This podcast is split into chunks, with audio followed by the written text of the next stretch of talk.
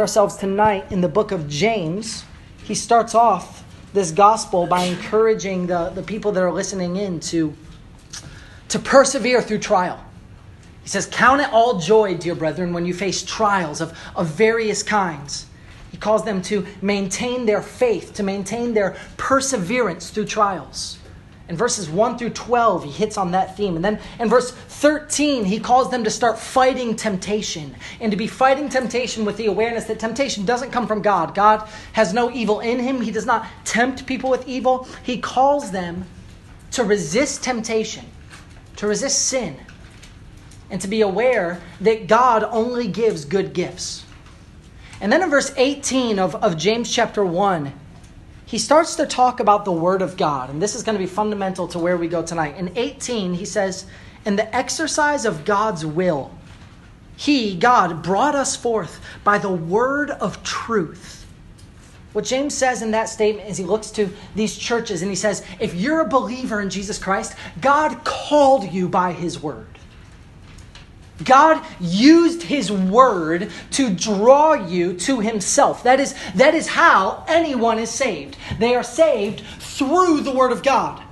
Now, there's all sorts of different components in, in someone being brought to salvation. God calls them. Christ's work obviously enables it. The Spirit convicts us of sin and draws us to God. But, but it's through the Word of God that He calls us to Himself. It's through the proclamation of God's word, through the preaching, through the presentation of God's word. So, James says to these people, You, Christians, have been called. And you've been called by the word of God. Because that's true, he essentially looks at these churches and he says, Because that's a reality in your life, stop sinning because God has called you, because you have been, in verse 18, brought forth by the word of truth.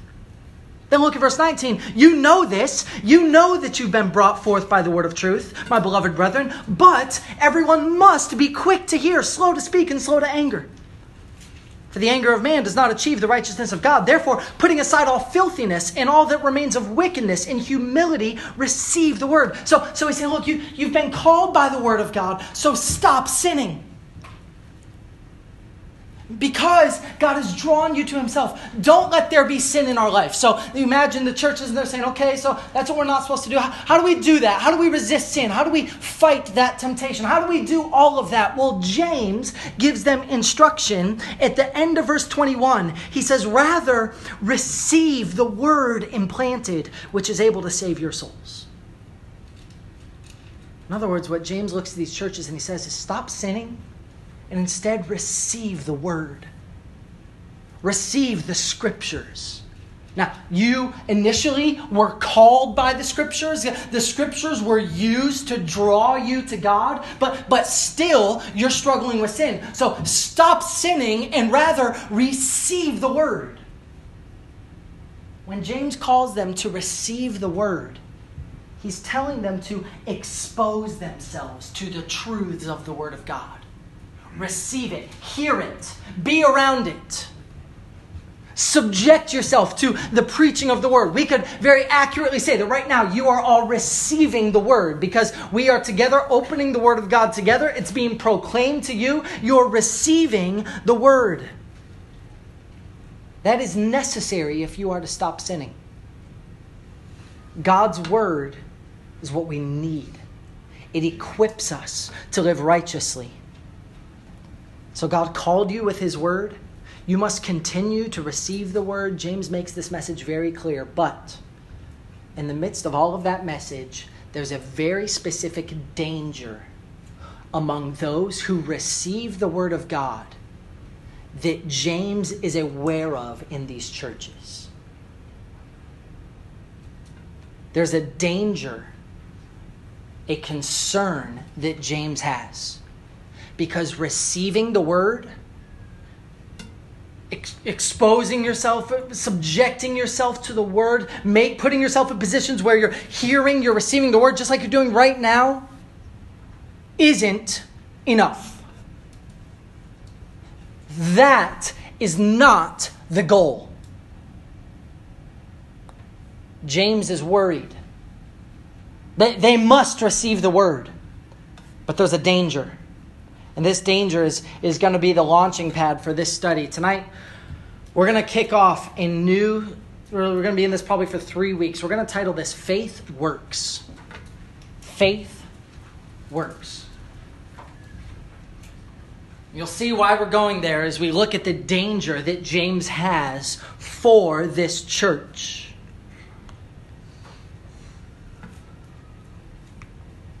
The, the danger to everyone who receives the Word of God is that they would walk away unchanged.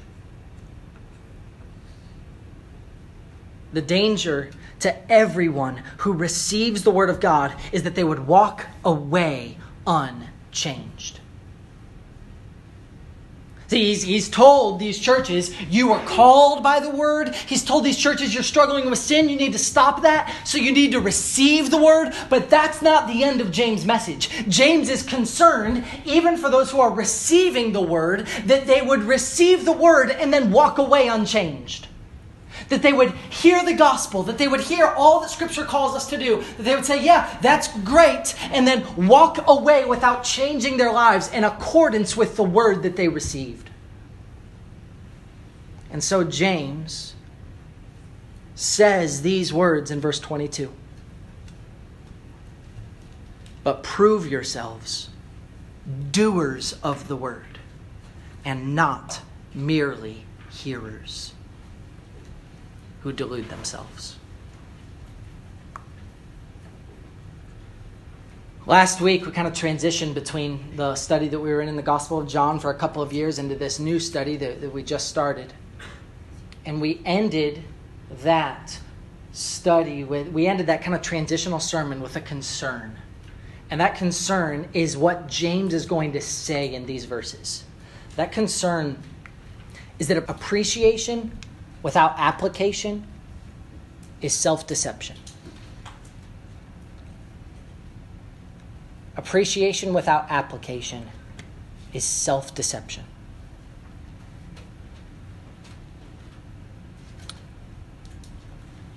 James calls those reading his letter to be doers of the word and not merely hearers. Last week, the, the concern from which we began this study was that there would be those who, who believe in Jesus, who, who, who have faith in Jesus, but whose lives have never changed. And, it, and it's really the exact opposite of the concern that we had in the Gospel of John. In the Gospel of John, it was okay, it's, it's dangerous for there to be religious activity aside from genuine belief in Jesus. We must have genuine faith. That's why Jesus, many will say to Jesus on the last day, Lord, Lord, did we not do many great things in your name? And Jesus will say, I never knew you, because they didn't truly believe. That's why we went to the Gospel of John, so that, so that, so that we could have the information that we need to truly believe Jesus is the Christ, the Son of God, that he died and rose for our sins. But now that we've finished that, we've come full circle. And, and, the concern that we have is, is, is the exact opposite side of the coin, and that is that there would be a level of belief, but a life that's unchanged. That is what James is worried about in James chapter 1 that there would be people who, who are placing themselves in the church they're surrounded by the word. They're hearing the word preached. They're probably taking notes on the word that's preached. They're singing the word of God. They're talking about the word of God to their friends. They may have someone discipling them, but they're not changing. They may like the truth. They may appreciate the truth, but they're not applying the truth. And so what James wants these people to know because they're they're struggling, there's sin in their life and he's saying, "Stop sinning, receive the word and as you receive the word, apply the word. Don't just be a hearer of the word, be a doer of the word." Because appreciation of truth without application of truth is self-deception. That statement is James' message appreciation without application is self deception. We're going to see that revealed tonight as we break this down. And here's, here's how we're going to break this down two illustrations that reveal the danger of appreciation without application. Two illustrations that reveal the danger of appreciation without application.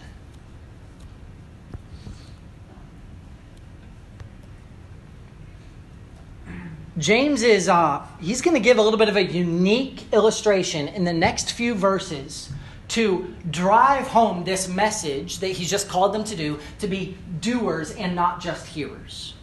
He's told them that's the main statement of this of this paragraph. He's he's told them what he needs them to know. Stop being just a hearer. Hearers only delude themselves, they deceive themselves. You must be a doer of the word. He's told them that. Now, he's going to give them two illustrations that drive that message home. The illustrations that he's going to give are illustrations that revolve around, around an object. They're going to revolve around a mirror. He's going to use an illustration of someone looking into a mirror to drive home this message that elevates appreciation without application and the danger of that state. Let's read it, and then we'll talk through these illustrations. Verse 22 But prove yourselves doers of the word and not merely hearers who delude themselves. For if anyone is a hearer of the word and not a doer, he is like a man who looks at his natural face in a mirror for once he has looked at the mirror, uh, once he has looked at himself in the mirror and gone away, he has immediately forgotten what kind of a person he was. But the one who looks intently at the perfect law, the law of liberty, and abides by it, not having become a, uh, a forgetful hearer but an effectual doer, this man, this man will be blessed in what he does. In those verses, James gave two illustrations that reveal the danger of appreciation without application. It's a, it's a really unique set of stories that he uses.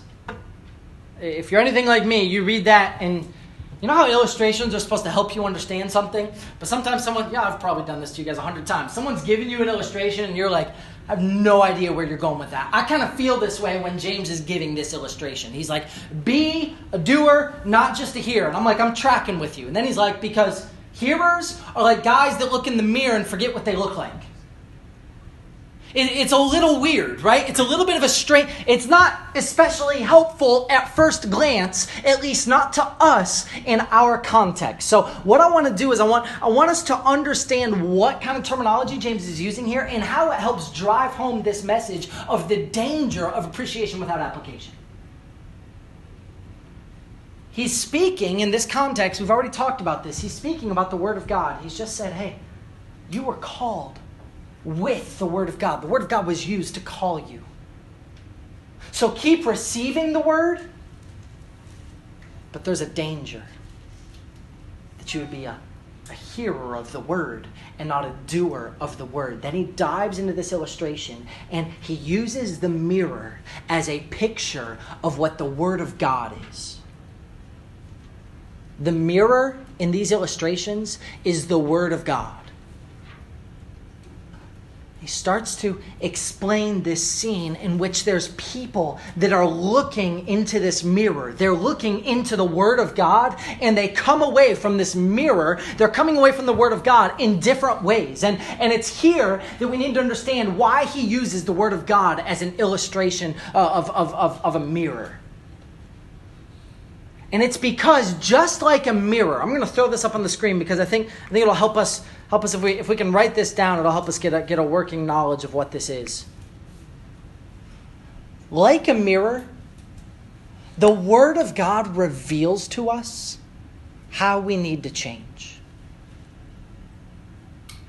Like a mirror, the Word of God reveals to us how we need to change.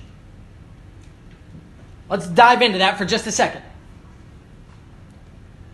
Why, why in any point in time do you go up to a mirror and look into it?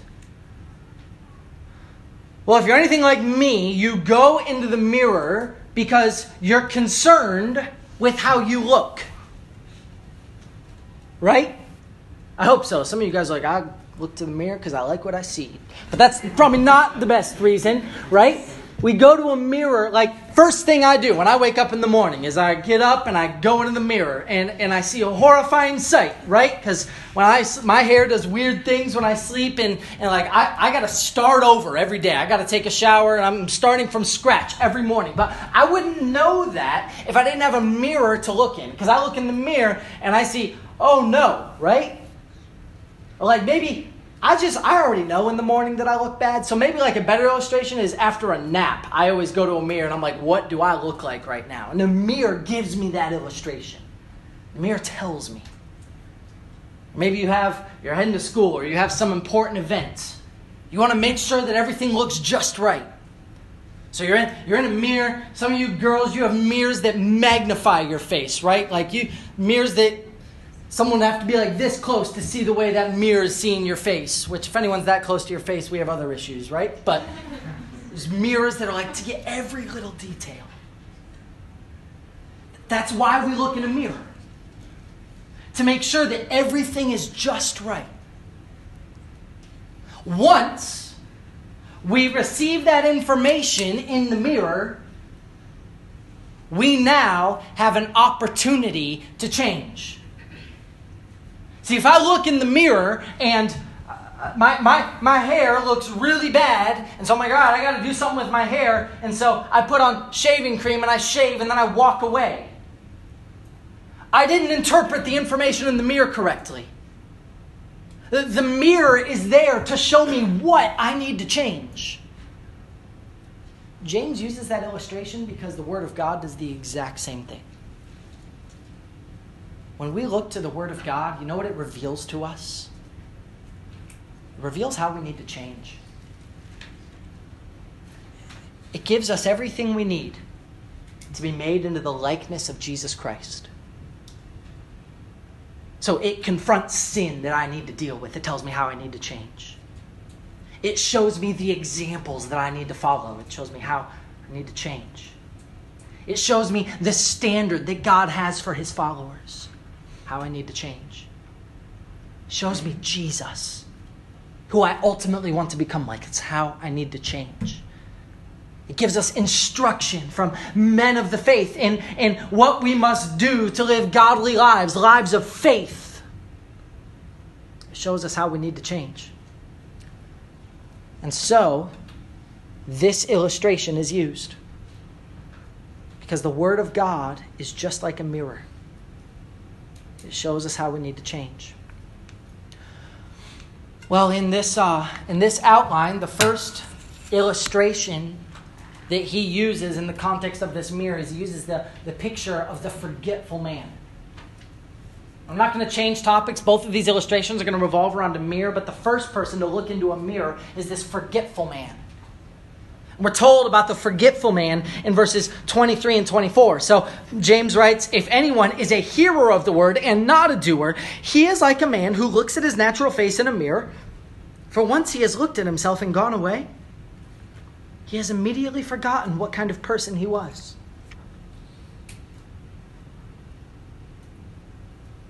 So we have in this first illustration a forgetful man forgetful man who walks up to a mirror just like any of the rest of us and he looks in a mirror and he starts taking in information. Right? And go back to your morning routine. You look in the mirror and you start looking at what in this scene do I need to start dealing with?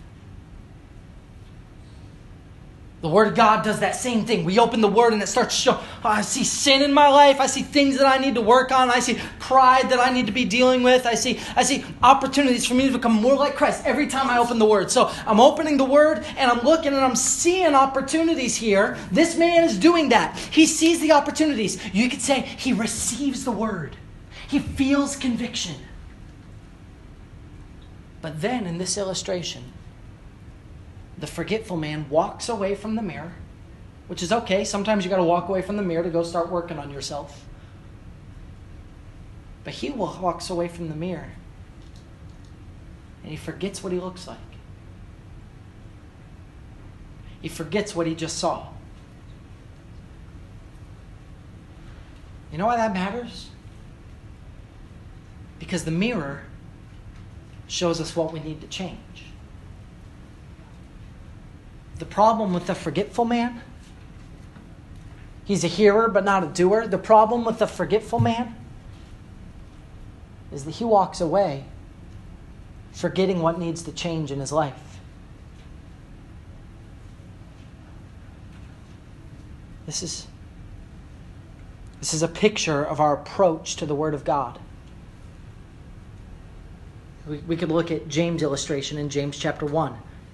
He's just called them to, to be men and women of faith. Ask God for things. Don't rely on your own strength. Don't rely on your own flesh. Humble yourselves. Be humble before God. Right? So he's they're receiving the word.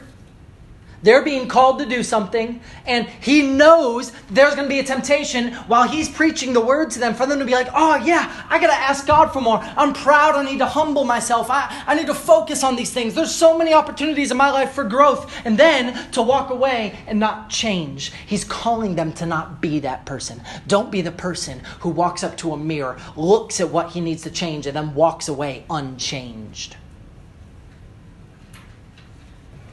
This is the essence of the problem with the forgetful man.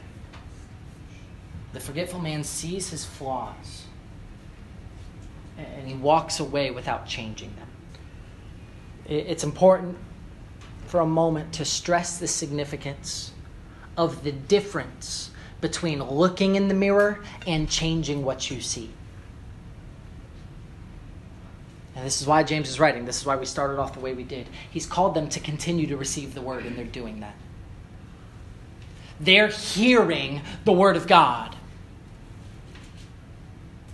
But hearing the Word of God is not the same as changing because of what you heard. You see, this man in this illustration, he, he goes to the mirror. He cares about what he looks like. He's going to the mirror. And, and the word that's used in, in, in, in verse 23, he's like a man who looks. That word looks, it's the word study. Like he's not just, oh yeah, good, walk away. Like he's looking. He's got one of those magnifying mirrors in his face. He's he's studying his face. He knows everything that's wrong with it. He's he's heard the word. He knows what he needs to change. The problem with this man, the forgetful man, the hearer who's not a doer, is not that he doesn't care what he looks like. He listens to the word. He does what every one of you are doing right now. He, he submits himself to teaching. He goes to church. He hears the word. But hearing the word is not the goal. This forgetful man walks away unchanged. And James is terrified that his readers, that his listeners would do the same. I want us to understand something before we leave this point. The forgetful man is not just absent minded, the forgetful man has deceived himself. The forgetful man is not just absent minded, he has deceived himself. You see, it would be easy, and we use this as a cop out a lot, to be like, ah, the forgetful man, he just forgets. He's not a bad guy, he's just dumb. Because like I've used this a lot as a cop out in my life, where it was like, I, I, why didn't you do this? I forgot. It's not like I was purposely like, I'm not gonna do what you want me to do. It just slipped my mind. Uh, but but that's not an excuse. Being forgetful, being absent minded is not the root problem of this man. If we go back to verse 22, when James is calling them to this central statement, prove yourselves doers of the word and not merely hearers. Why? Because hearers delude themselves. That's that word deceive. They, they deceive themselves. Those who hear the word without doing it, they lie to themselves and then they believe that lie that they've just fed to themselves. To be a hearer and not a doer is to deceive yourself. It's not just absent mindedness. The accusation against this man is not that he forgot to change. The, accu- the accusation against this man is that he didn't care enough to remember. he didn't care enough to make a point of changing. He cared some. He cared enough to submit himself to the word, but he didn't care enough to change. That's the illustration of the forgetful man. And it's an illustration that none of us should be like. James then quickly transitions to a, a, second illustration. We have the forgetful man, and the second illustration is the effective man. The effective man.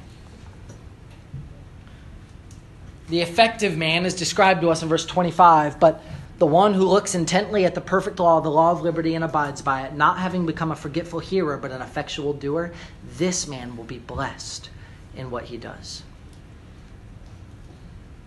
Okay, so this is a direct contrast, and we've already kind of driven home this point, so we won't be here too long. The effective man in this scene is different from the forgetful man in this way. The effective man sees his flaws through the word and he changes. The effective man sees his flaws through the word and he changes. That's, that's what James is describing. So you got the man who looks and he forgets, but then you have this other man. He looks intently, and here is where James reveals what the mirror actually is, is in verse 25. He looks intently at the perfect law, the law of liberty. That's the word of God. And this man abides by it. He's not a forgetful hearer, he's an effectual doer. This man will be blessed in what he does. So, so this, this effective man, he sees he looks into the Word, he looks into the perfect law, the law of liberty, and he sees all his problems. But then he doesn't just see it. In the middle of verse 25, he abides by it. He sees what he needs to change in the mirror, and then he immediately goes and starts changing. That is the effective man. We're given important information about this, this second man, this effective man. He does the word. He doesn't just hear it, he does it. He abides by what he hears. then James tells us that this man, this effectual doer, the effective man, will be blessed in what he does. So here it's it's important for us to understand that the changing man, the effective man, will forever be rewarded. But by contrast, the flip side of that coin is that there is no reward for the forgetful man. There's no reward for the forgetful man. The man who's effective, the man who, when he sees when he needs to change, he changes. We, we can call this man the changing man. The one who's constantly changing because he's constantly seeing the word and seeing what he needs to change. And he's like, I'm going to deal with this. I'm going to go and I'm going to start battling this sin. And I'm going to get accountability. And I'm going to tell people that I need help with this. And I'm going to talk to my leaders about this because I need help battling this sin. That man who's changing, he will be rewarded. But there's no stated reward for the forgetful man. Now, you may be tempted to think, it kind of sounds like this is like bonus type terminology. You may be tempted to think that that's fine. The, the changing man gets rewards, the forgetful man doesn't, but whatever, it doesn't matter. James knows that that is where our minds tend to go. To maybe say, ah, it's just, I'll, I'll skip the reward. But it's because of that that he goes where he's going to go next. And this is where we're going to go next week is to James chapter 2. This is why application is so important. In James chapter 2, this is the statement he's going to make. You know why it's so important to be the effective man and not the forgetful man? Because faith without works dead faith. It's not real faith. Now, that may raise all sorts of questions in your mind, and we're going to jump into that next week. So please, please come back next week as we continue to look at this topic that we need to be changing. It's a question that you need to ask yourself How am I changing? How am I changing? How am I being made more like Jesus? Because that's what James is talking about the man who changes. Faith without works is dead. We, we could say it a different way. We could say it this way Faith without change is dead. Faith that doesn't continue to change is a dead faith. Winston Churchill had a statement that applies to this so well. I love this statement. He said, To improve is to change. You can't get better if you're not willing to change. He continued that statement by saying, To, to perfect something is to change often. To improve is to change. To perfect is to change often. It's a good statement. Because faith that doesn't change is dead faith. That's what James wants his hearers to know, because that's how much this matters. So we're going to jump into that message next week in James chapter 2. Hope you guys can come back for that.